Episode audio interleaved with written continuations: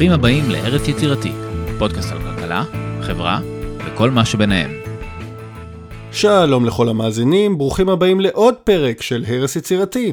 ואם אתם מצליחים לשמוע את החיוך על הפנים שלי, זאת מכיוון שדוקטור דרור גולדברג מצטרף אלינו פעם נוספת לפרק בפודקאסט, וזאת כדי לדבר על הספר החדש שלו. אז דרור, מה נשמע? טוב, תודה. דרור הוא מרצה לניהול וכלכלה באוניברסיטה הפתוחה. הספר החדש שלך, דרור, נקרא Easy Money, American Puritans and the Invention of Modern Currency, או uh, פיוריטנים אמריקאים והמצאת הכסף המודרני. Uh, אנחנו ניגע מיד בספר, אבל לפני שנתחיל, אנחנו נשים אותך בספוט ונבקש ממך להגן על עצמך. הספר שלך עוסק בהיסטוריה מוניטרית של המאה ה-17. ובמקביל הוא מבטיח תובנות בנושא לקוראים מהמאה ה-21. עכשיו, המערכת הכלכלית המוניטרית שלנו היום שונה בתכלית, ואתה לא, אתה לא כותב על היסטוריה מוניטרית קרובה יותר, כמו לדוגמה הקמת הפדרל ריזרב, אלא אתה הולך לתקופה שהיא כל כך רחוקה בזמן, בדקתי, זה, זה בערך בזמן המצאת הצ'ק, וגיאוגרפית אתה לוקח אותנו לקצה הסיביליזציה המערבית של אותה תקופה. עכשיו, השאלה השאלה היא, האם באמת יכולים הקוראים והקוראות להבין משהו על המערכת היום, על ידי למידה של היסטוריה שהיא רחוקה כל כך בזמן ובמקום?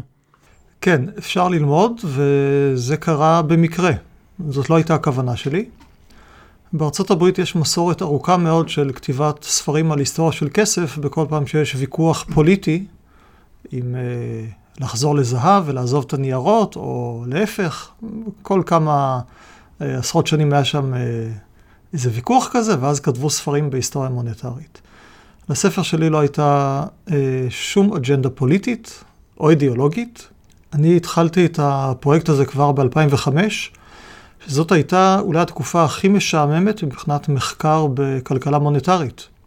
לא היה ביטקוין, לא היה קריפטו, היו כמה, איזה קומץ משוגעים ליברטריאנים שדיברו על כסף פרטי, אבל אף אחד לא שם לב אליהם.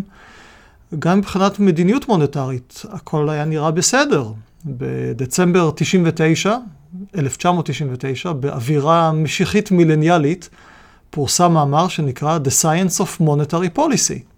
חשבו שפתרו את כל הבעיות, אה, יודעים איך לייצב את האינפלציה, עברו בשלום את המשבר דוט קום, את הפיגועים של 2001, והייתה את ההתמתנות הגדולה של מחזורי עסקים, חשבו שהכל טוב. כלכלה מוניטרית הייתה נראה דבר אה, מת ומשעמם מבחינה מחקרית, זה לא עניין אף אחד כמעט. אז אה, אג'נדה פוליטית בטח לא הייתה לי, וזה פשוט היה סקרנות אינטלקטואלית, להבין מאיפה הגיע הכסף שלנו. כולנו יודעים מי המציא את המטוס, כולנו חושבים שאנחנו יודעים מי המציא את מנוע קיטור, בדרך כלל אומרים ג'יימס ואט, אבל uh, אתם יודעים שזאת לא התשובה הנכונה, הוא רק uh, שיפר מנוע של מישהו אחר. ועוד כל מיני דברים כאלה, אנחנו יודעים אה, מי המציא אותם, זה שאלות טריוויה בסיסיות. עכשיו, לגבי כסף, אז אם מתמקדים בחומר הפיזי ואומרים נייר, אה, בסדר, נו, זה הסינים לפני אלף שנה. אבל אותי מעניין יותר מהכסף אה, בתור נייר, אלא מה כתוב עליו ומה גורם לו לתפקד ככסף. ועל זה לא מצאתי כלום. ואני בכלל התחלתי עם מודלים תיאורטיים שמנסים להסביר בצורה מתמטית למה חפץ מסוים יכול או לא יכול להיות uh, כסף. ואז בסביבות 2005 החלטתי לחשוב מאיפה בא הדבר הזה. ושוב, בלי שום אג'נדה, בלי שום uh, יומרה להסביר משהו שקורה במציאות. הפרויקט הזה לקח יותר מדי זמן, התחיל בכמה מאמרים ואחרי זה ספר, ועד שהגענו ל-2023 כבר uh, הוא נהיה רלוונטי. אז הוא נהיה רלוונטי מבחינת uh, ביטקוין ומטבעות, סליחה, מטבעות במרכאות. קריפטו, אחרים שלא כל כך מצליחים להתרומם למרות כל ההייפ התקשורתי והמוני המאמינים שבהם. וזה רלוונטי גם עבור התיאוריה שמכונה MMT, Modern Monetary Theory כביכול, שגם כן הייתה קיימת לפני 20 שנה, אבל אף אחד לא שמע עליה. וגם היא מאוד רלוונטית לנושא של הספר. אז זה די יצא במקרה. אני בטיוטה הראשונה של הספר לא כתבתי שום דבר על ההווה, אבל uh, אחד הקוראים שכתב חוות דעת על הספר ביקש שאני אתייחס גם לדברים האלה, כי הם uh, אקטואליים. ומה שאמרת, שהספר נותן תובנות מהמאה ה-17 למאה ה-21, זה בעצם, זה לא מילים שלי, זה מילים שכתב אה, זוכה פרס נובל, תומאס סארג'נט, בביקורת קצרצרה שהוא כתב על הספר. אז הכותרת, אין מדברת על המצאת הכסף המודרני, מה שאומר כנראה שגם יש כסף שהוא אה, פרה-מודרני.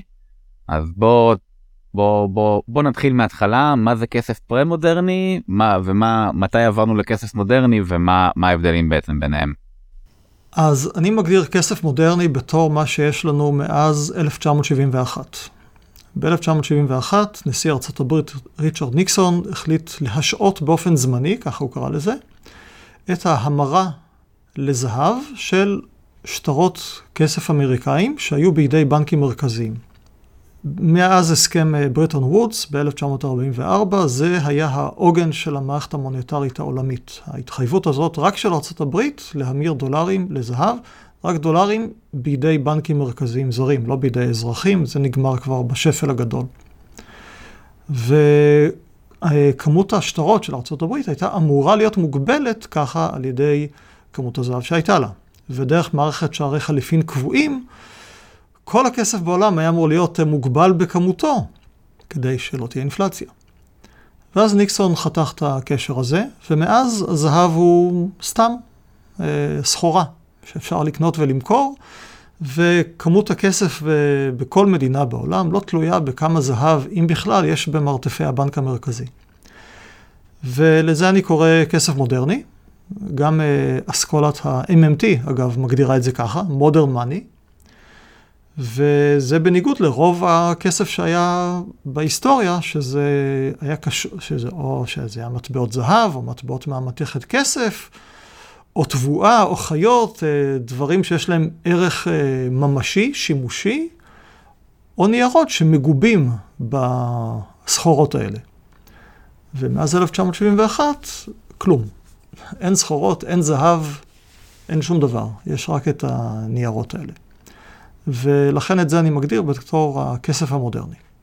אמרת שהסינים המציאו כסף נייר לפני אלף שנה, אז בוא רק תחדד לנו את הנקודה, מה, מה ההבדל בין ניקסון ב-71 ובין הסינים? זאת אומרת, מדוע הסינים הם לא אלה שמבחינתך המציאו את הכסף המודרני? הכסף הסיני בהתחלה היה, כמו בתרבות המערב, היה מגובה על ידי uh, מתכות. כלומר, זה רק נועד להח... להחליף את המתכות אה, כדי שעלויות ההובלה לא יהיו מאוד אה, גדולות. סין תמיד הייתה ארץ גדולה, והחליטו להשתמש בניירות במקום, בהובלה למרחקים ארוכים, ואחר כך זה פשוט אה, נכפה על כולם, כל המוכרים בשווקים היו חייבים לקבל את הכסף, אחרת ענישה פלילית. מרקו פולו סיפר על זה למערב, כמעט בזמן אמת. הוא היה ב... חצרו של קובי חאן, הכובש המונגולי של סין, והוא מדווח שם שקובי חאן מייצר כסף מנייר, ומי שמסרב לקבל את הכסף מוצא להורג. אנחנו לא נמצאים במצב כזה, אה, לא, לא מוצאים להורג, לפחות במדינות מתוקנות. הכסף שלנו יש לו מעמד משפטי הרבה יותר צנוע, שנקרא הילך חוקי, וזה המצב בעצם בכל מקום בעולם. זה הכסף המודרני. אז uh, אם הכסף המודרני הוא מ-1971 uh, וניקסון, מה הקשר בין ניקסון לבין הפוריטנים של uh, מסצ'וסטס שמככבים בכותרת ולאורך הספר?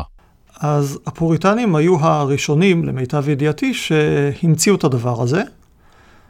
המנגנון הזה שאפשר לגרום לכסף לתפקד בכלכלה, לעבור מיד ליד, למלא את הפונקציות של כסף, גם בלי קשר לזהב, אלא רק, מתור, רק בתור אה, הילה חוקי, זה דבר שהם המציאו וזה עובד, אבל אה, קשה מאוד לעמוד בפיתוי ולא להדפיס יותר מדי, ואז יש אינפלציה.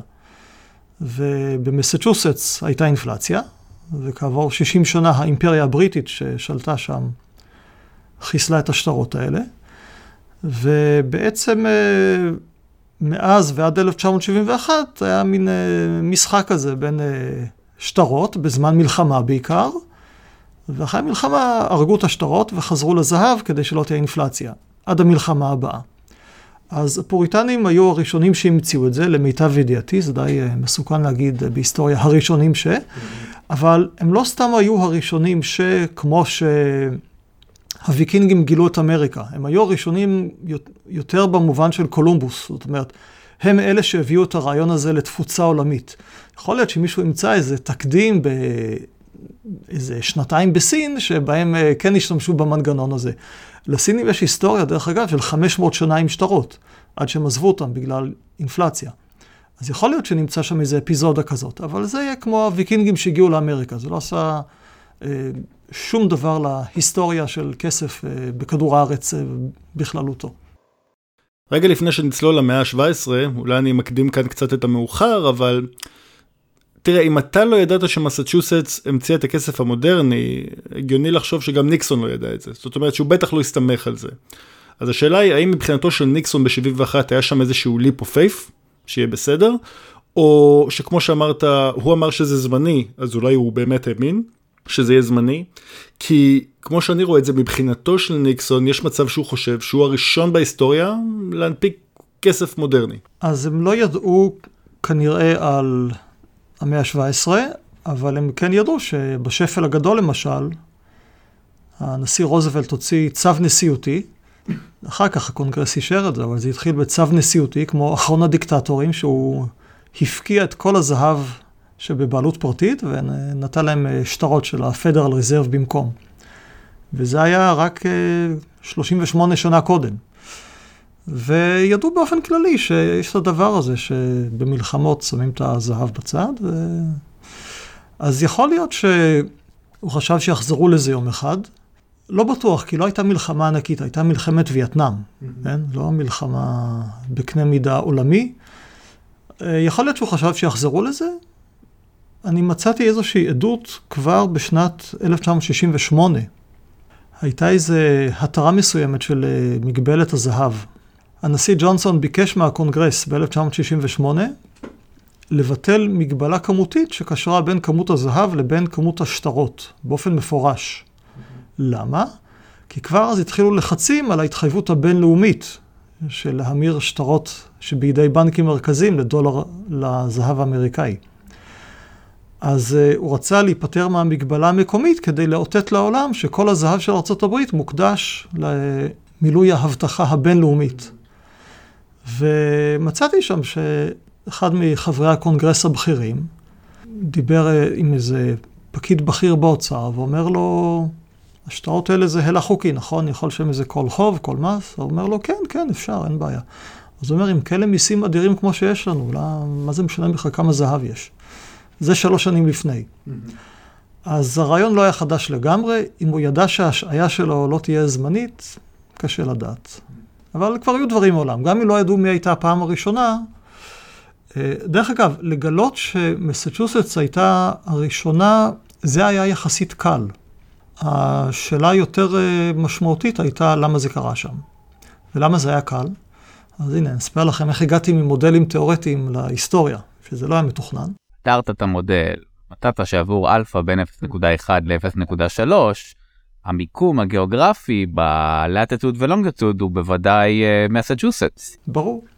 אז המתעסקים בתחום ובתיאוריה הזאת מצטטים כמעט תמיד את uh, אדם סמית, שכתב, uh, מצטטים איזה שורה אחת שלו, שאומרת ששליט שאומר שאפשר לשלם מיסים עם נייר מסוים יכול בזה לתת לו ערך.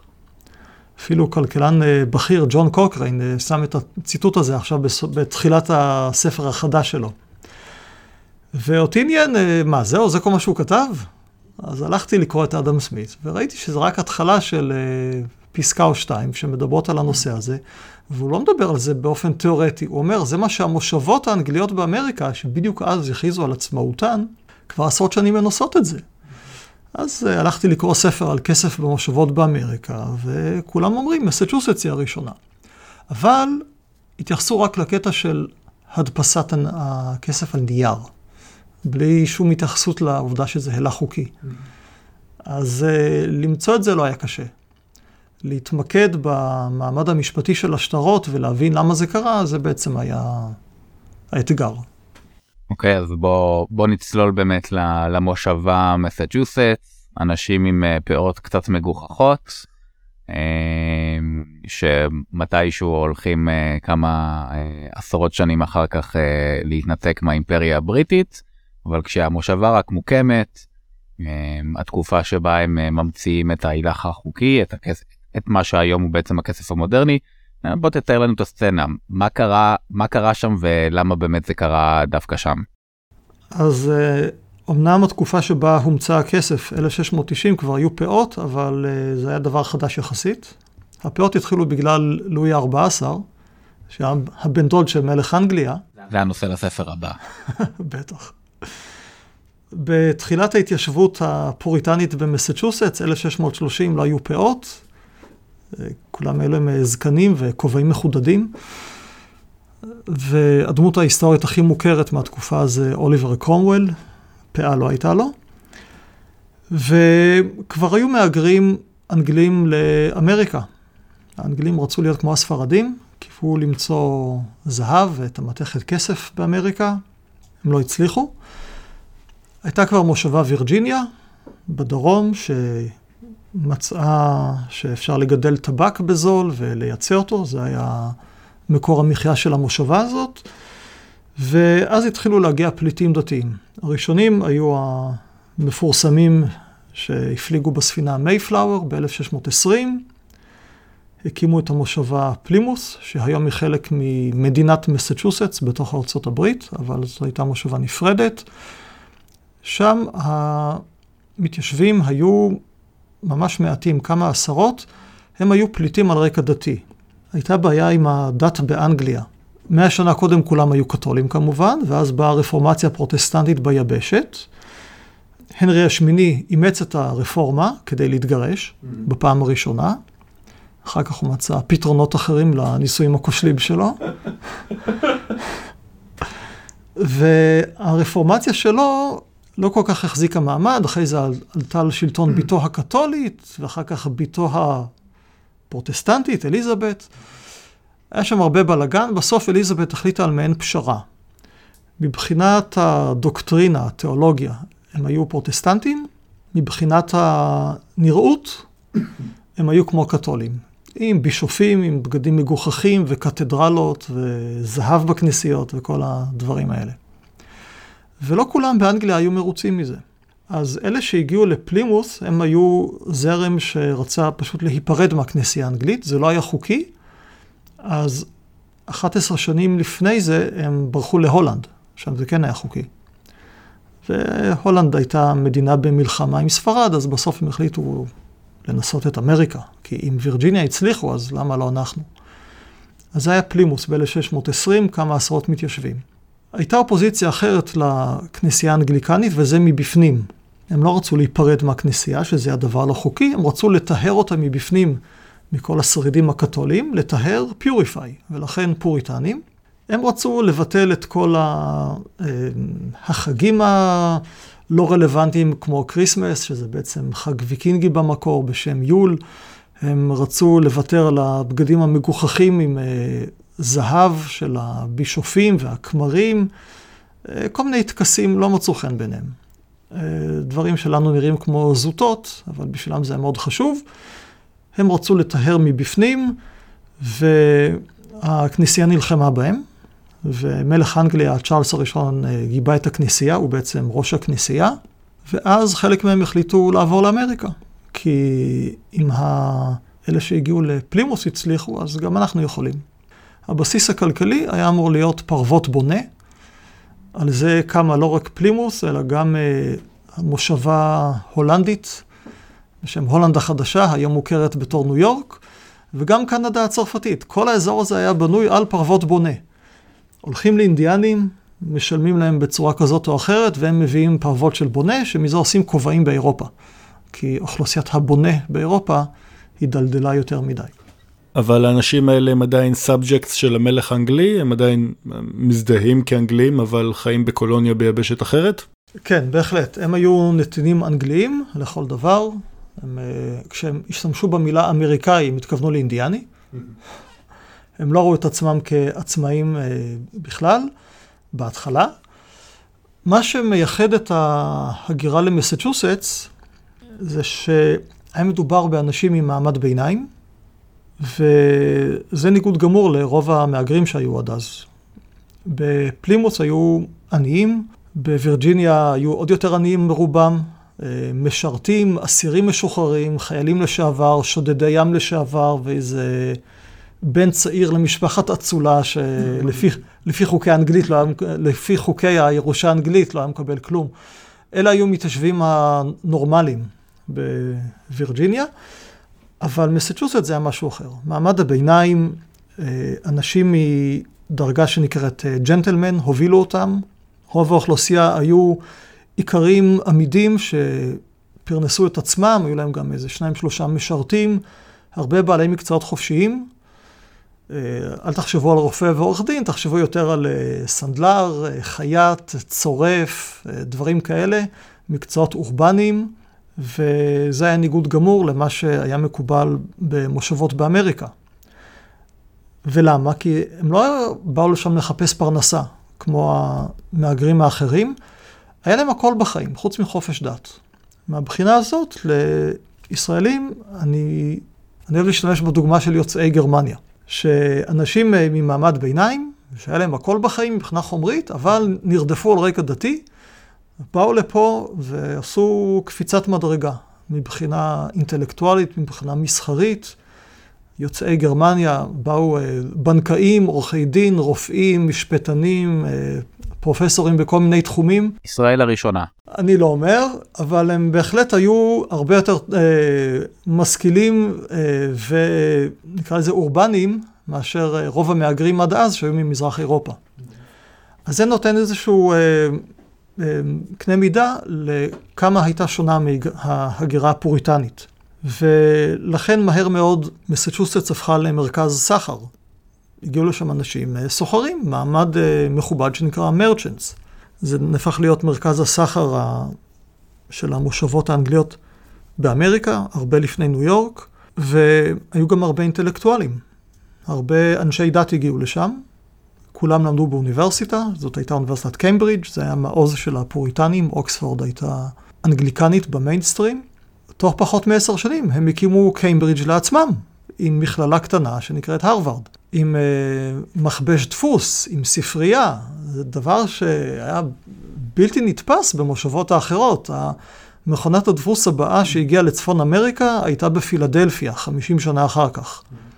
המכללה הבאה שהוקמה באמריקה הייתה College of William and Mary ב-1695 בערך. הרבה הרבה אחרי, כן? יותר מ-50 שנה אחרי. זאת אומרת, הם הקדימו את זמנם. הם באמת היו אנשים ברמה אחרת לגמרי. עד כאן לגבי האוכלוסייה. לגבי סוגי הכסף, אז uh, הייתה בעיה במושבות, שלא היו להם הרבה מטבעות, ובמושבות אחרות uh, אילתרו. אז בקנדה אילתרו כסף מפרוות בונה, שזה המוצר העיקרי שלהם. בפלימוס, שהם היו פחות קרובים לאינדיאנים, השתמשו בתבואה, בעיקר תירס. בווירג'יניה הם השתמשו בטבק, ממש בתור כסף פיזי. וגם אחר כך כיחידת חישוב. כבר ב-1624, תקציב המושבה וירג'יניה כתוב בליברות של טבק. וחבר'ה במסצ'וסטס אה, לא היו מוכנים אה, לפרימיטיביות כזאת, והם ניסו לכן למצוא ולהמציא סוגי כסף טובים יותר, וגם הייתה להם את היכולת האינטלקטואלית לעשות את זה. איך משלמים בתירס או בפרוות בונה? זאת אומרת, אני מדמיין שזה לא נראה כמו מסחר שאנחנו רגילים אליו היום. כן, אנשים לא, לא נכנסים למסעדה, אוכלים סטייק בונה, ואז משלמים עליו עם פרוות בונה אחר. קשה לי לדמיין אנשים עם מריצות ברחוב מלאות בתירס, רצים כדי לשלם. אני, אני מניח שהייתה להם איזושהי שיטה לרישום העברת הבעלות על הסחורות. איך הדברים האלה עבדו בערך? כן, אז אה, אם היה מדובר על קנייה ממוכר קבוע, אז בהחלט עשו את רוב הדברים על הנייר. החברה האנגלית הייתה די מתוחכמת מבחינת השימוש בניירות, בהקפה כמו שזה נקרא בעברית יפה, ובעברית הישראלית שאני זוכר מילדותי, זה תרשום תרשום, שהילד אומר לבעל החנות כשהוא יוצא ממנה עם מוצרים בלי לשלם, אז בהחלט היה להם את זה. בעיר הגדולה, בוסטון, אה, זה עבד פחות טוב. כי שם הייתה אוכלוסייה גדולה תמיד של אנשים שבאו והלכו, מרכז הסחר, גם לסחורות, גם לאנשים. שם זה עבד פחות טוב, כי הרבה פעמים הלקוח לא היית רואה אותו יותר, ולכן אי אפשר לתת לו בהקפה.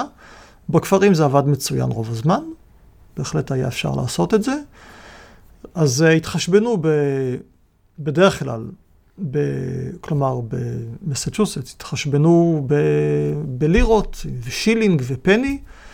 בווירג'יניה זה באמת היה פרימיטיביות לגמרי, הכל היה בליברות של טבק, גם יחידת החישוב. כמה הם השתמשו בטבק פיזית לעומת שטרות, אין לנו מספיק עדויות על זה. כנראה שהם השתמשו בניירות כשהם יכלו, כשהנסיבות אפשרו את זה. בעצם למה במושבות היה חסר כסף? כי, מהספר שלך למדתי שזו הייתה בעיה ידועה, נכון? המתיישבים יודעים, עוד לפני שמגיעים לקולוניה, הם יודעים שיש בעיה כרונית שחסר כסף בתוך המושבות. אז אוקיי, אז תביאו איתכם יותר כסף, זה לא ברור?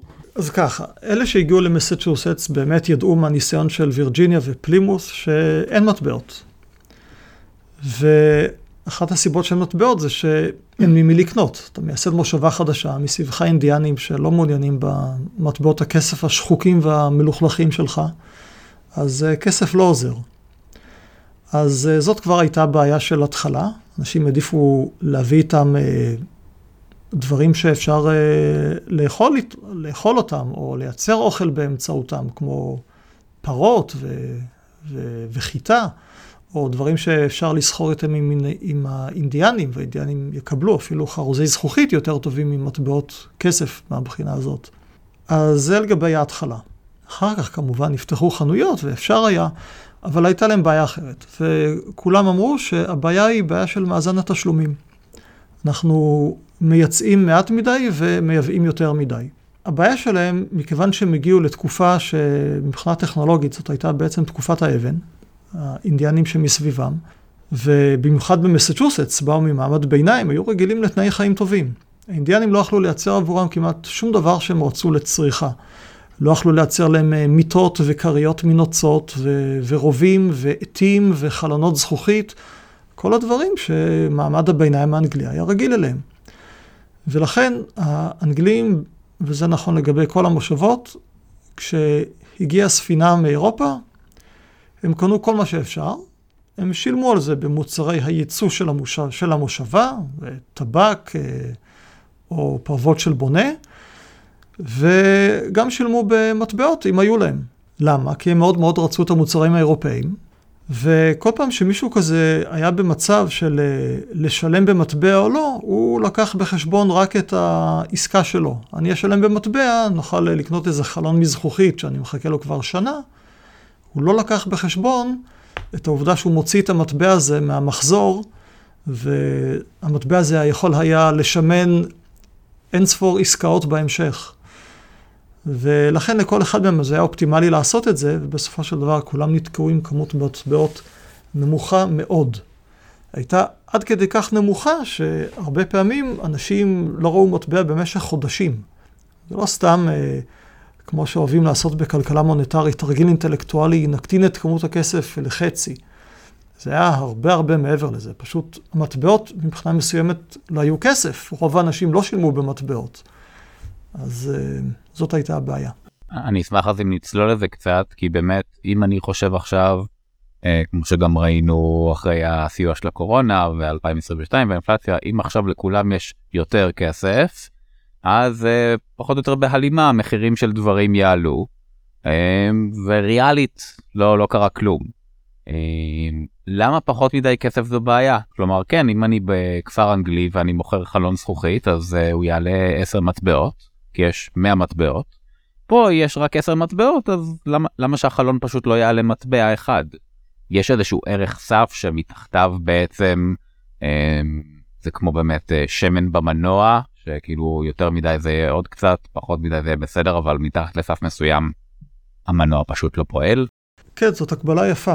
אז באמת, תורת הכמות של הכסף, שמניחה קשר אה, סיבתי ישיר בין כמות הכסף לרמת המחירים, היא מניחה במשתמע שגם אם נחתוך את כמות הכסף ב-50%, עדיין לכולם יהיו מטבעות כסף, או שטרות.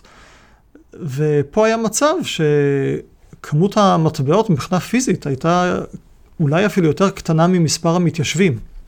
להרבה משפחות לא היה מטבע בכלל, במשך חודשים. ובתנאים כאלה, אה, תורת הכמות של הכסף, אה, אין לה מה להגיד בכלל. אם מגיעה, נגיד, אפשר להוריד את כמות הכסף אה, בחצי, ואז עוד פעם בחצי ועוד פעם בחצי. ברגע שמגיעים למצב שבו לחלק גדול מהאוכלוסייה אין בכלל מטבעות, תורת הכמות אין לה מה להגיד על רמת המחירים. Mm-hmm. זה דבר אחד. דבר שני, המתיישבים לא חיכו בבית שתורת הכמות תפעל והמחירים ירדו. הם היו יותר חכמים. הם באו לחנויות עם uh, שקי תירס, ושימרו את הביקוש בחנויות. כי איך תורת הכמות של הכסף עובדת, במקרה של הקטנה בכמות הכסף? היא עובדת על ידי זה שיש פחות ביקוש בחנויות. אנשים באים עם פחות כסף, או שפחות אנשים באים, ואז המחירים יורדים. אבל אם המתיישבים uh, מתחכמים ומביאים אמצעי תשלום אחרים, תשלום בהקפה, באשראי אחר, עם תירס, עם פרוות בונה, אז זה מונע בעצם מהביקוש לרדת, ואז המחירים לא יורדים. ומה מונע מהם מלטבוע מטבעות משלהם? כן, איזה פאונד מסצ'וסטס לשימוש פנימי בלבד? החוקה האנגלית. בחוקה האנגלית למלך יש מונופול, רק לו מותר לטבוע מטבעות בלונדון, או מי שהוא נתן לו את הרשות. בווירג'יניה ועוד כמה מושבות כושלות, בהתחלה המלך נתן את הזכות הזאת, אבל אחר כך כבר אה, לא נתן. מסצ'וסטס לא קיבלה את הזכות הזאת. וירג'יניה קיבלה כאמור, אבל לא הייתה לה את היכולת, היה שם אה, בלגן גדול והם היו עניים, נלחמו באינדיאנים כל הזמן, זה לא, זה לא היה הדבר שהם היו יכולים לעשות אותו. בעצם זה לא מקרה חריג שחסר כסף או, או שחסר כסף קטן. אני זוכר בקורונה היו כתבות על זה שבארצות הברית היה חסר כסף קטן, אה, כי הבנקים לא ביצעו את הסליקה. בעלי עסקים לא הביאו את הקופות לבנקים, הבנקים היו סגורים בגלל אה, הקורונה, והרבה מטבעות של סנטים ודולרים בודדים היו חסרים. ואני זוכר שטענו בזמנו שעסקאות בודדות לא התבצעו, אה, לא, לא כולם יכולים כמו מכולת לתת לך עודף במאסטיק. אז בגדול מה הספרות המקצועית אומרת לנו על, על מצב של מחסור בכסף? אנחנו יודעים שהוא פוגע במסחר, הוא בטח פוגע בצמיחה. אה, יש לנו איזה שהן השפעות נוספות, פיקנטיות יותר, שקשה לנו לחשוב עליהן עכשיו? מבחינת המחקר אפשר להגיד שחוץ מתקופת המושבות, לא ידעו לי על אף תקופה אחרת שבה שמו לב לדבר הזה, כי רוב המחקר הוא נעשה בארצות הברית, והאוריינטציה היא תמיד אמריקאית. ובהיסטוריה של ארה"ב, כן, אה, יש שיודעים שבתקופת המושבות הייתה בעיה עם כסף. ומה זה יכול לעשות? אז uh, אם אין כסף, אז יש בעיה מבחינת היעילות הכלכלית. אנשים צריכים לייצר לעצמם את המוצרים שהם רוצים לצרוך, הם לא יכולים להסתמך על החליפין. וזה אומר בין השאר שאנשים חייבים להחזיק איזה חלקת שדה כדי לגדל לעצמם אוכל, אחרת לא יהיה להם אוכל. ואולי הם יצטרכו אפילו לנטוש את העיר ולייצר רק אוכל. זאת אומרת, בלי כסף אין, לא רק שאין התמחות, אין ערים. ואם אין ערים, אין ציוויליזציה. זה נשמע קצת uh, מוזר, אבל כמות uh, מטבעות ממתכת יקרה, זה דבר קריטי לציוויליזציה האנושית, כי בין אם זה סנדלרים או עורכי דין או רופאים, הם צריכים לאכול כל יום, לפעמים, לא לפעמים, רובנו אפילו רוצים יותר מפעם אחת ביום. ואם הם, אין להם את הוודאות הזאת, שהם יוכלו כל כמה ימים לקנות או להשיג מוצרים אכילים, אז הם פשוט יעזבו את העיר. וכנראה שקריסת האימפריה הרומית הייתה הדוגמה הכי בולטת לזה, שהערים קרסו. למה הם קרסו? כי אנשים לא יכלו לסמוך על הכסף שיביא להם אוכל. שמה לעשות, אנחנו יצורים ביולוגיים, עדיין, ואנחנו צריכים אה, אוכל כל הזמן. באיזה, באיזה תקופה היה את ה-Private Coinage באנגליה, עם המטבעות הפרטיים שכל פאב הנפיק מטבע? כן, אז הייתה כבר במאה ה-16 עסקים פרטיים קטנים, הכי קטנים, כמו פאבים או יצרני נרות, הנפיקו מטבעות משלהם בערכים מאוד מאוד קטנים, כמו רבע פני, כי למטבע המלכותית זה לא היה משתלם, ולמלך לא היה אכפת מעסקים קטנים. אז הם הדפיאו אה, מטבעות משל עצמם, למרות שזה היה לא חוקי. ו... ב-1649, אחרי שהמלך ומוסד המלוכה הוצאו להורג, הייתה התפוצצות התופעה הזאת, היא כבר לא הייתה תופעה שולית, אלפי עסקים טבעו מטבעות פרטיים, ובעצם אה, מסג'וסטס הצטרפה לגל הזה. ב-1652 ניצלה את אה, סופו של בית המלוכה כדי לתבוע מטבעות משל עצמה. המלוכה חזרה ב-1660, ובעשור שאחרי המלך כבר התחיל אה, להיכנס גם ביצרנים הפרטיים אצלו באנגליה וגם במסצ'וסטס, והוא חיסל את זה. טוב, עכשיו אז שאנחנו מבינים את, ה, את הרקע אה, במסצ'וסטס, אה, אז האם המצאת הכסף המודרני זה אותם אינטלקטואלים אה, רמי מעלה שהגיעו מאנגליה, יושבים ליד לוח וגיר וחושבים מאוד מאוד קשה ככה במשך כמה שנים, עד שהם פשוט ממציאים את הכסף המודרני, או כמו בדרך כלל יש לנו איזשהו אה, אירוע, או שהצורך הוא אבי המצאה וקרה משהו שעכשיו חייבים לעשות משהו כי אנחנו כבר לא יכולים לחיות ככה עם אה, כמות המטבעות המאוד נמוכה שלנו ועם הפרטר הזה של התירס והבונים. אז היה טריגר, אה, אכן הכוח הוא אבי ההמצאה, אבל זה הגיע רק ב-1690. הם כבר 60 שנה קודם לכן חיפשו דרכים איך אפשר לשפר את uh, האיכות של הכסף שלהם, והיו להם הרבה המצאות. הם אפילו ניסו uh, לעשות כדורים של רובה, שיהיו הלה חוקי, uh, חרוזים של האינדיאנים. גם רשמת בספר את הסיבה למה זה כדורים של רובה, כן? כי, כי כולם יודעים איך כדורים אמורים להיראות. Uh, כן, אכן, זה כסף שכולם מכירים, זו הייתה חברה חמושה מאוד בגלל האינדיאנים שהיו סביבם. אה, בעצם גם אפשר היה, אני יכול לדמיין לעצמי איזה פוריטני אה, מתבדח עם אה, הנושה שלו ואומר לו, אני אחזיר לך את החוב ב, ב, במהירות גבוהה מהצפוי. על ידי זה שאני רע בך, אבל אין לי הוכחה שמישהו סיפר את הבדיחה הזאת. זה שם את העלות האלטרנטיבית ממש על השולחן, זה או לתת לו את הכדור הזה על המגש או לתת לו את זה בראש. והם כל עוד אסור היה להם לתבוע מטבעות, הם אה, ניסו גם שאפשר יהיה לשלם במתכת אה, יקרה שהיא לא בצורה של מטבע, מה שנקרא מטילי זהב, והם אימצו מטבעות זרים, ספרדים והולנדים, והם ניסו גם אה, שטרות פרטיים, שאנשים חשובים הנפיקו, אנחנו לא יודעים על זה שום דבר. ניסו הרבה דברים, לפעמים אפשר היה לשלם מיסים גם אה, בקר ובכל מיני סוגים של תבואה, הכל לפי הצורך, אלתרו פה, אלתרו שם. הבלגן החוקתי שהיה באנגליה בעצם הריץ את כל התהליך הזה. בהתחלה אסור היה להם להנפיק מטבעות, ואז המלך מת, אז הם כן הנפיקו מטבעות, ואז המלך חזר, אז הוא אסר עליהם מטבעות. אז הם ניסו להקים אה, בנקים שהנפיקו שטרות נייר, תמורת פיקדון של אה, שטר בעלות על קרקע, דבר מוזר שהיה אז אופנתי אז מבחינה תיאורטית. ואת הבנק הזה אה, האנגלים הרגו להם, פשוט הנחיתו עליהם איזה דיקטטור לשלוש שנים שהכריז שכל שטרי הבעלות על הקרקע אין להם תוקף, אז כל הבלגן עם אנגליה בעצם הריץ אותם מהמצאה להמצאה. ויצא שבמשך 60 שנה הם בעצם אה, שחזרו את ההיסטוריה המוניטרית של כל האנושות. זה כלל תבואה ובקר וחרוזים ומתכת יקרה שלא בצורה של מטבעות, ומתכת יקרה כן בצורה של מטבעות, ושטרות של בנקים, ממש ככה. ממש ככה, ב-60 שנה הם שחזרו את ההיסטוריה המוניטרית של האנושות בטעות, בעיקר בגלל זעזועים שבאו מאנגליה. ואז ב-1690 בא טריגר שהעמיד אותם במצב כל כך קשה שהם נאלצו לחשוב יותר טוב מכרגיל והמציאו את ההמצאה. והבעיה שלהם הייתה שהם ניסו לכבוש את קנדה. הייתה אז מלחמה בין אנגליה וצרפת, והמושבות הצטרפו למלחמה, ובפעם הראשונה מסצ'וסטס ניסתה לכבוש את קנדה הצרפתית. זה היה גדול עליהם, לא הייתה להם שום יכולת לעשות את זה. כל הניסיון שלהם היה ב... לנסות לכבוש כפרים אינדיאנים, להפליג עד לקנדה ולעשות מצור על עיר אירופאית, לא הייתה להם יכולת. אבל הם האמינו שאלוהים יעזור להם, בכל זאת הם פוריטנים. Mm-hmm. אגב, הם לא קראו לעצמם פוריטנים, הם כינו את עצמם סיינטס, קדושים. והם באמת ניסו לחיות כמו קדושים, כן? עם כל ההימנעות שלהם מהפיתויים ש... שהטבע נותן. אבל כן חלונות זכוכית.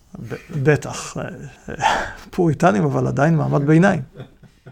המלחמה עם צרפת זה גם המהפכה המהוללת, כן, רק נציין את זה בשביל המאזינים. כן, המהפכה המהוללת של 1688 באנגליה, אז הם אה, הפכו להיות חלק מהמלחמה הזאת, וההפלגה לקוויבק וחזרה, עם ההפסד הצורב, הייתה לזה משמעות, שהם צריכים לשלם איזה אלפיים חיילים, משכורת של שלושה חודשים, וזה הרבה. איך הם התכוונו לשלם לפני כן? הם uh, היו בטוחים שאלוהים uh, יעזור להם לנצח, ואז הם יבזזו את קוויבק, ועם השלל הם ישלמו לחיילים. וזאת הייתה מדיניות תקציבית טיפוס, טיפוסית לאותה תקופה. והרבה ממשלות עמדו אז בצרה שחיילים התמרדו, ערקו, נפקדו בגלל שלא היה להם מה לשלם.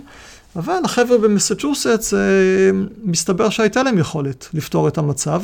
אז כבר לא היה מדובר באינטלקטואלים שהגיעו 50 שנה קודם, כי כל אלה כבר מתו.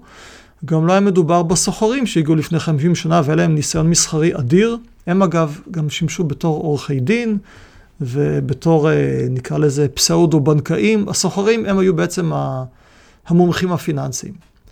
אז אלה שהגיעו בהתחלה כבר לא היו שם, אבל הילדים שלהם כן, והילדים שלהם בדרך כלל הלכו בעקבותיהם. אז סוחר, גם הילדים שלו היו סוחרים. ומטיף דת, אני לא רוצה לקרוא לזה כומר, כי זה קתולי, מטיף דת, פריצ'ר, גם הילדים שלו נהיו כאלה.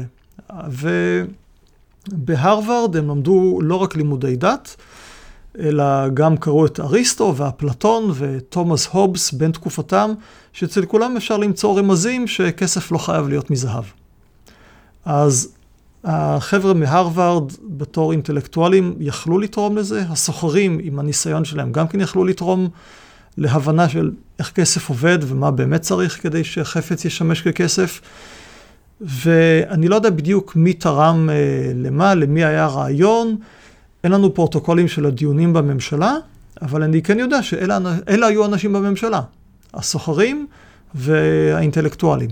למטיפים עצמם אסור היה להיות בממשלה, במועצת המושל, שזה הממשלה לצרכים שלנו, אבל הם אה, כן דיברו איתם.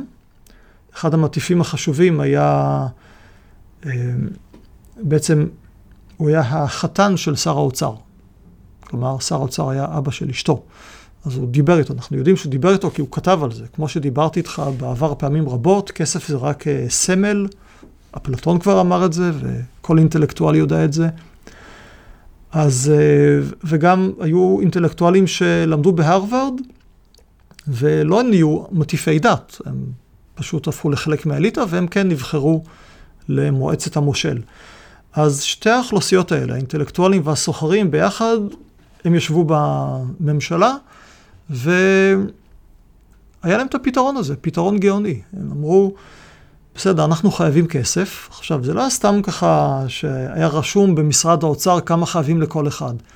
היה להם מנהג כבר עשרות שנים, שלכל חייל בסוף שירותו נותנים לו על חתיכת נייר אחת, הצהרה, משרד האוצר חייב לחייל הזה והזה, כך וכך אה, לירות, שילינגים ופני, עבור תקופת שירותו, על חתום הקצין שלו. כשהגיעו חיילים מקנדה, אז אה, קודם כל הם אמרו, ניקח את המסמך הזה, שנקרא דיבנצ'ר, זה לא כמו דיבנצ'ר היום, לא להתבלבל, אז אה, זה היה אג"ח אישי לחיילים בסוף תקופת השירות שלהם. אז כבר הם אמרו, אתם יודעים מה, קודם כל הם העלו מיסים בהמון, ואז הם אמרו, בסדר, בואו נגיד שהדיבנצ'ר הזה אפשר לשלם איתו מיסים. ואז אולי מוכר בחנות יסכים לקבל את זה כי הוא יודע שהוא יוכל לשלם מזה מיסים. והחייל בעצמו גם כן אולי חייב לשלם מיסים, אז הוא יוכל לשלם מזה מיסים. זה לא עבד. ואז הם אמרו, בואו ניקח את הדיבנצ'ר הזה ונפרוט אותו. במקום שחייל יקבל משכורת של שלושה חודשים, שהיא גם ענקית, וגם לא עגולה, ואי אפשר ללכת איתה לחנות של המוכר תירס ולחנות של אה, מוכר התרנגולות, וללכת לפאב. אז נפרוט את זה לכסף קטן. אז במקום שזה יהיה שלוש לירות וחמישה עשר שילינג, כמשכורת של שלושה חודשי שירות, נפרוט את זה לשטרות של חמישה שילינג, וזה יוצא חמישה עשר שטרות. חמישה עשר שטרות. שטרות של... חוב. חמישה עשר שטרות חוב, שבהם כתוב בדיוק מה שהיה כתוב על הדיבנצ'ר הזה, שמשרד האוצר חייב, בלי לציין את השם, משרד האוצר חייב למחזיק בשטר הזה, והם קראו לזה רק ביל, לא קראו לזה מאני, חייב לו חמישה שילינג. אז במקום לתת שטר חוב אחד, פשוט נחליף את זה, חייל שרוצה יוכל לקבל, במקום שטר חוב אחד, יוכל לקבל את השטרות הקטנים האלה. וזהו, וזה כסף. עכשיו, בספר אני טוען שזה בעצם, הפעולה הזאת, היא מאוד דומה לפעולה של תביעת מטבעות. כי מה זה תביעת מטבעות? לוקחים גוש זהב, שהוא גדול מדי, שהוא אי אפשר לעשות איתו קנייה פשוטה, ושוברים אותו לחתיכות סטנדרטיות בערכים קטנים, בלי לציין את השם של מי שמקבל את המטבע. וזהו, אז הם בעצם תבעו אשראי. זה, זה, זה המצאה גאונית פשוט. לספרדים היה מכרות כסף אה, וזהב, והם עשו מזה מטבעות. הפוריטנים היה חוב אדיר לחיילים, והם תבעו מזה שטרות. ולאף אחד אין חובה לקבל את זה חוץ מלגובי המס, נכון? כלומר, אתה לא יכול להיכנס עכשיו למסעדה עם שטר כזה ולהגיד לו, אה, אתה חייב לקבל את זה במקום את המטבע או את uh, פרוות הבונה שקיבלת עד עכשיו. נכון, זה בעצם, המאפיין הזה, זה הטריגר שהוביל אותי לבור הזה של המחקר ההיסטורי, שלא התכוונתי לעשות. כי כל ההיסטוריה של כסף שקראתי עד אז, בתקופת מלחמה, לא משחקים בשטויות. הממשלה מנפיקה כסף וכולם חייבים לקבל אותו. וזה קרה, היו עוד מקרים בודדים, אפילו בקנדה הצרפתית, שהזכרתי קודם, חמש שנים קודם עשו את הדבר הזה. ומכיוון שמדובר במצב מלחמה, אז הממשלה אומרת, כל המוכרים בשווקים חייבים לקבל את זה, או שנעניש אתכם. וזה קרה גם בספרד אה, בימי הביניים, וקרה בהולנד מאה שנה קודם. זה היה סטנדרטי. ובמסצ'וסטס הם לא יכלו לעשות את זה, למה? הסיבה שהזכרתי קודם, המלך לא הרשה להם לייצר כסף. והם לא יכלו באופן רשמי לקרוא למשהו כסף, בגלל זה הם קראו לזה רק ביל, והם לא נתנו לזה שום מעמד משפטי שאפשר לטעות בו ולהגיד זה כסף. ואם הם היו מכריחים את כל המוכרים לקבל את זה ככסף, אז היה יכול לבוא מישהו באנגליה ולהגיד, אתם שוב פעם מפרים את המונופול של המלך על ייצור כסף. אמנם זה לא מטבעות, זה ניירות, אבל יצרתם פה שוב כסף. והם היו במצב חוקתי מול אנגליה שלא אפשר להם לעשות את זה עוד פעם. ולכן, זה ההסבר שלי, הם חרגו פה בצורה מאוד משמעותית מכל מה שידוע על ההיסטוריה המוניטרית, ולא כפו את הכסף הזה על מוכרים בחנויות, אלא רק על גובי המס. איך אנחנו יודעים שזה עבד? אז אנחנו יודעים בהתחלה שזה לא עבד. מסתבר שהמוכרים בשווקים, חלקם לא רצו לקבל את זה, חלקם קיבלו את זה, אבל דרשו מחיר יותר גבוה. זאת אומרת, הם רצו איזה פרמיית סיכון. Mm-hmm. אתה בא לשלם לי במטבע עבור איזה מוצר, אז זה יעלה לך לירה אחת. אתה בא עם שטרות, שלם שני לירות. איך אנחנו יודעים שזה לא עבד? כי נכתבו שני מכתבים, אה, מכתב אה, פתוח, מה שנקרא, מכתב לציבור. וזה פורסם, שני המכתבים האלה פורסמו בתור אה, מנשר, ממש ימים או שבועות ספורים אחרי שהנפקת הכסף התחילה, זה כבר 1691, שבה שני אנשים, אחד מהם אותו חתן של שר האוצר, מטיף דת חשוב, ואחד אחר איזה יזם פיננסי אנגלי שבמקרה היה באזור, שהם מנסים לשכנע אותו אוכלוסייה, והם אה, נוזפים באוכלוסייה, איך אתם לא מקבלים את זה, ומקבלים את זה אה, במחיר אה, אה, גבוה יותר, או מסרבים לזה בכלל. זאת אומרת, יש לנו עדויות מזמן אמת שהיו אנשים שלא האמינו בדבר החדש לגמרי הזה. אבל אחרי זה, זה נרגע, אחרי זה אין לנו שום עדויות, ואנחנו רואים שבעצם הממשלה הנפיקה בהתחלה כמות קטנה יחסית, רק איזה שביעית מהחוב לחיילים, ואחרי חודש הם כנראה אמרו, זה בסדר, אז בואו נדפיק את כל החוב. נחליף את כל שטרות החוב של החיילים בשטרות כסף החדשים האלה, וכבר לא היו תלונות, ואיזה היסטוריון של האפיזודה גם כן, אחרי כמה שנים אפילו שכח את התקופה הקצרה שהייתה בעיה, והוא כתב, כן, זה היה בסדר, קצת היו ספקות, אבל מהר מאוד הסתדר, ו... וזהו. וכנראה שהיה בסדר. והדבר הזה לא נשאר במחזור? כלומר, אחרי שגובה המס לוקח את זה ואומר, אוקיי, זה סוגר לי את חוב המס שלך, זה לא מפתה לתת את השטר לעובד המדינה ולהגיד לו, עזוב את המטבעות, לא יודע מתי יהיו לי אותם, קח את השטר הזה, אתה רואה שזה עובד. אה, יש עדויות לזה, יש עדויות לכך שזה המשיך? נכון, אז אה, באמת היה קשה לעמוד בפיתוי, והתוכנית המקורית הייתה להפסיק את ההנפקה ולשרוף את כל השטרות, ואפילו עשו את זה עם חלק מהסכום, אבל המלחמה מול קנדה לא נפסקה. ולכן אחרי כמה חודשים אנחנו רואים שהכסף הזה מתחיל אה, לזלוג שוב לעבר חיילים ועובדי מדינה אחרים, וזה פשוט היה נוח, אז המשיכו להשתמש בזה. בהחלט פתרון שנועד להיות זמני, חד פעמי, ואז לחסל את הכסף הזה, אבל זה היה נוח, אחרי 60 שנה שהם אה, אכלו קש ושילמו עם תירס, אה, מצאו כסף שעושה את העבודה כמו שצריך. זה נראה שזה תבנית שחוזרת על עצמה אני מניח במדיניות כלכלית באופן כללי ומוניטרית אה, באופן ספציפי שהזמני הוא הפרמננטי. ניקסון באופן זמני מבטל את הזה אנחנו באופן זמני נדפיס כסף בשביל לממן את המלחמה אנחנו באופן זמני ניתן לכם את האגרות חוב אה, חיילים שלא הצליחו לבזוז מספיק מקנדה. זו אחת הסיבות שצריך מאוד להיזהר מהצהרות זמניות של בנקים מרכזיים היום. זמני היום זה ה... אה, תמידי מחר? כן, נקודה טובה, בהחלט. אה, כל זמני זה חשוד, ואסור לקחת את זה יותר מדי ברצינות. בהחלט, זה אחד הלקחים החשובים מההיסטוריה המוניטרית, אני מסכים איתך. ההמצאה הזאת התפשטה במושבות, לפחות בתקופה הזאת הסתכלו במושבות אחרות על מה שקורה במסצ'וסטס ואמרו, או, oh, או, oh, סוף סוף משהו שעובד, לא, לא צריך יותר לסחוב שקי פופקורן ותירס איתנו, אה, אנחנו לא צריכים להשתמש בכסף הסרטן, בטבק, בוא, בוא גם אנחנו נאמץ את הטריק המוזר הזה שלהם ונמציא כסף חוב. כן, אז זה התפשט במושבות האחרות, והבריטים ניסו להילחם בזה לא רק במסצ'וסטס, אלא גם במושבות אחרות, אבל זה לקח להם הרבה שנים. וכשהמושבות הכריזו על עצמאות, כבר היה ברור לכולם שהם הולכים לממן את זה עם הדפסת כסף, זה מה שהם רגילים לעשות, אה, בעיקר בזמן מלחמות. אז אה, כן, בהחלט אה, המצאה שהתפשטה, ובזכות מלחמת העצמות האמריקאית, הסוד הזה הגיע גם לאירופה, וכל השאר זה היסטוריה. יותר אה, לא היה מקרה שבו מלך אה, פגע בטוהר מטבעות הזהב שלו כדי לייצר יותר מטבעות עם פחות זהב, כאמצעי למימון מלחמות. זה נהפך לנחלת העבר. מאותה נקודה כולם רק מדפיסים שטרות בזמן מלחמה.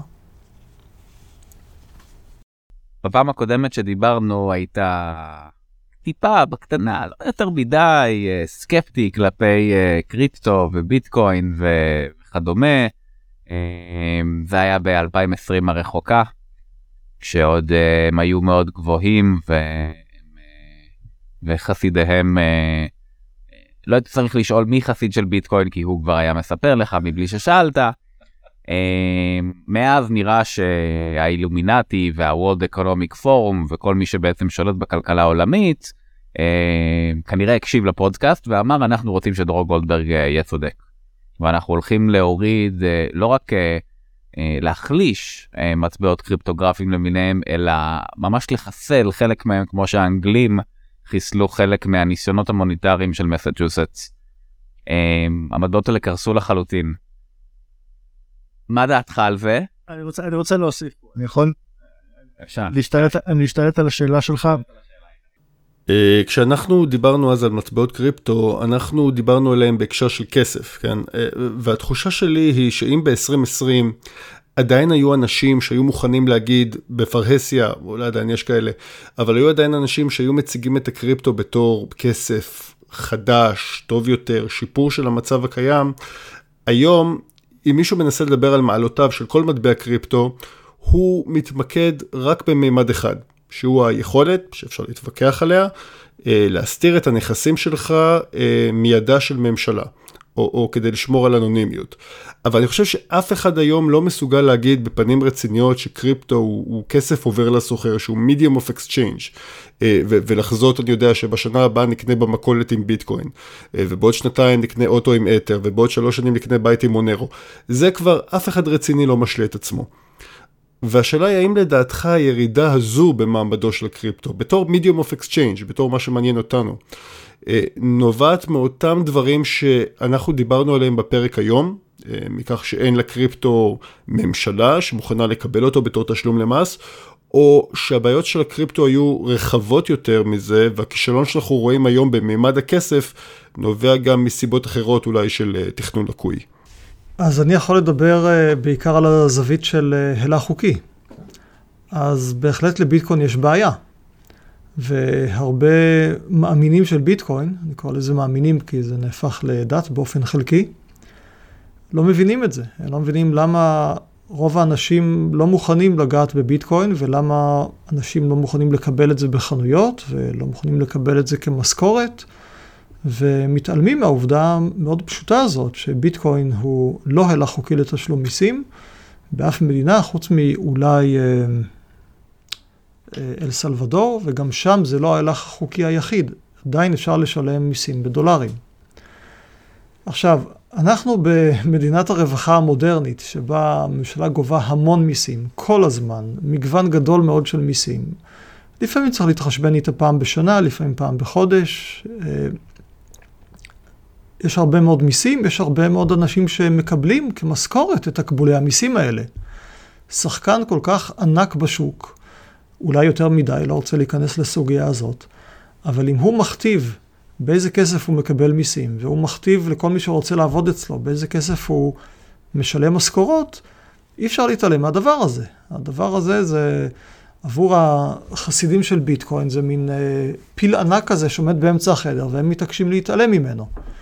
וזה מאוד קשה לכל סוג כסף אחר להתחרות בכסף המדינתי בגלל הבעיה הזאת. עכשיו, זה אפשרי. זה קשה, אבל זה אפשרי. אני לא רוצה להגיד שזה בלתי אפשרי. למשל, אה, פה בארץ, יש את הסיפור של ישו בבית המקדש וחלפני הכספים. זה סיפור שידוע לכל נוצרי, היו חלפני הכספים בבית המקדש וישו בא והפך את השולחנות שלהם, כי זה היה חילול הקודש מבחינתו. וכמה ימים אחרי זה קרה מה שקרה. למה היו שם חלפני כספים? אז הנה הסיפור.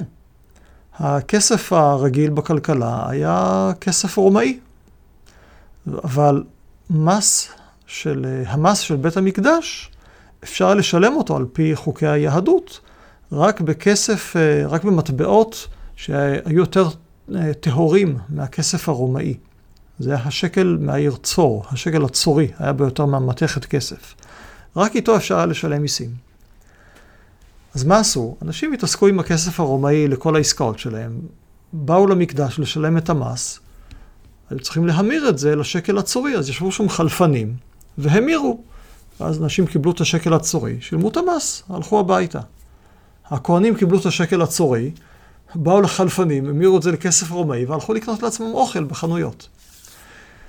זאת אומרת, הכסף הרומאי תפקד בכלכלה למרות שהיה מס מסוים אחד המס של בית המקדש, שאי אפשר היה לשלם. היו מיסים אה, רומאים, וגם על זה דרך אגב ישו מדבר, שואלים אותו אם uh, להשתמש בכסף הרומאי, אז הוא אומר, כן, כן, לתשלום מיסים תשתמשו בזה, זה כסף של הקיסר. תן לקיסר את אה, אשר לקיסר. זה, זה בא בדיוק מהקונטקסט הזה. אז היו גם מיסים של הרומאים, וכן היה מס אחד שהיה צריך מטבע אחר בשבילו.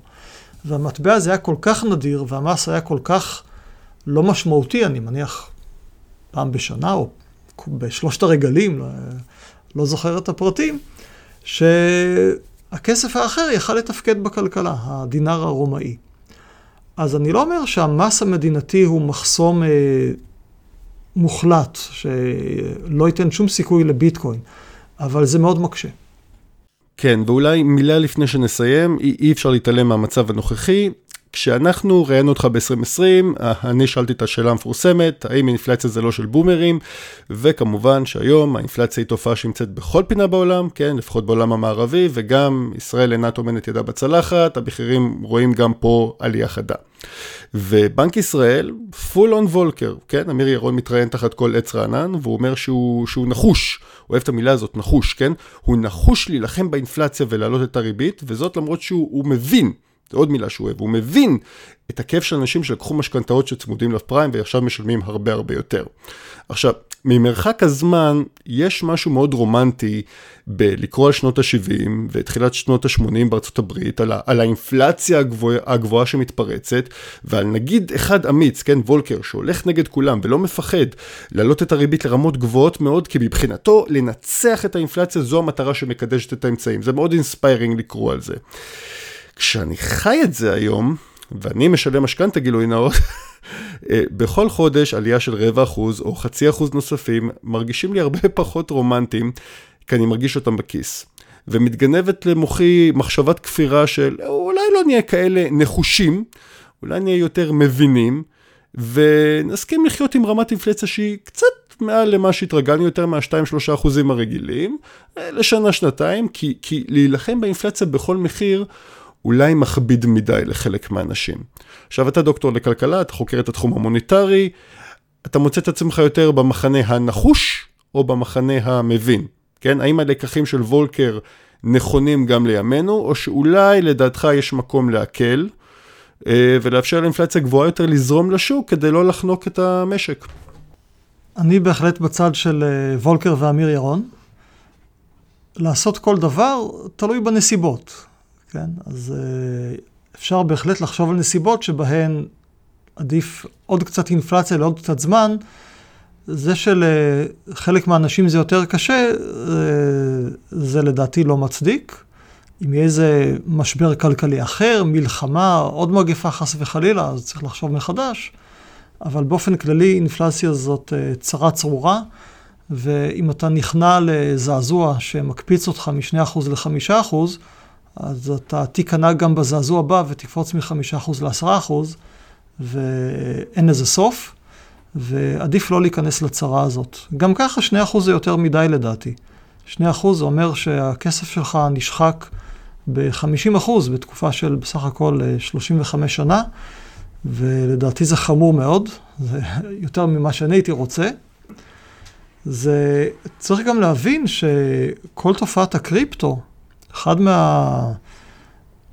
מהגורמים הכי חשובים לה, לפופולריות שלה, זה העובדה הדי שערורייתית הזאת שממשלות במדינות מתוקנות אומרות, אנחנו שוחקים את ערך הכסף ב-2% כל שנה, במוצהר, ביודעין, למרות שמבחינה חוקית זה, זה די בספק, כי מדובר על יעד יציבות המחירים בישראל. יציבות, זה אומר אפס אינפלציה, לא, אומר, לא אומרים יעד יציבות האינפלציה, אומרים יעד יציבות המחירים.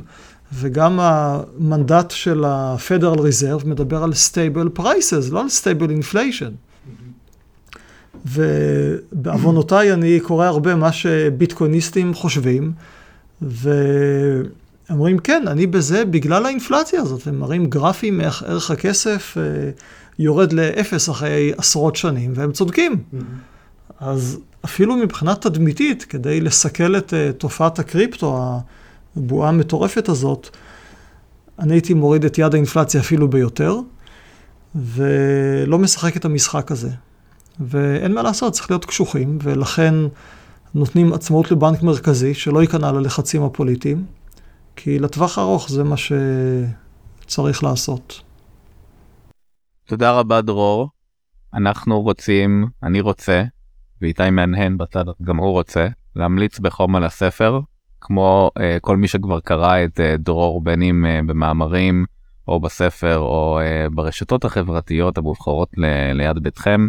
אמ, אז הספר גם אה, מחכים וגם אה, פשוט כתוב בצורה נורא קולחת ונעימה לקריאה למרות שאנחנו קוראים תיאוריה מוניטרית שזה רק אם אתה אם אתה אומר את השם תיאוריה מוניטרית זה נשמע כמו הקורס הכי גרוע שאתה יכול לקחת בתור סטודנט אמ, אז אנחנו ממליצים בחום וכמו שדרור צדק בין 2020 לעכשיו לגבי אינפלציה ולגבי קריפטו אז uh, באופן כללי להקשיב למה שהוא אומר, דרור גולדברג צודק.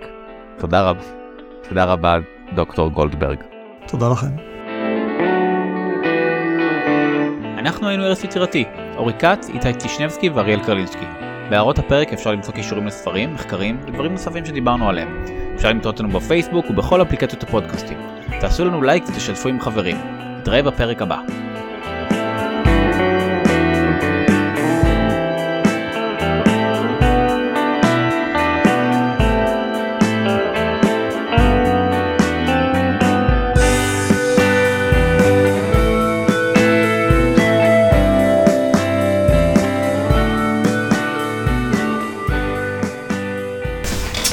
כרגיל, אנחנו עובדים עם ציוד דפוק, שאריאל קנה אצל הימאים בחיפה. שור 2058, זה המיקרופון של בונו.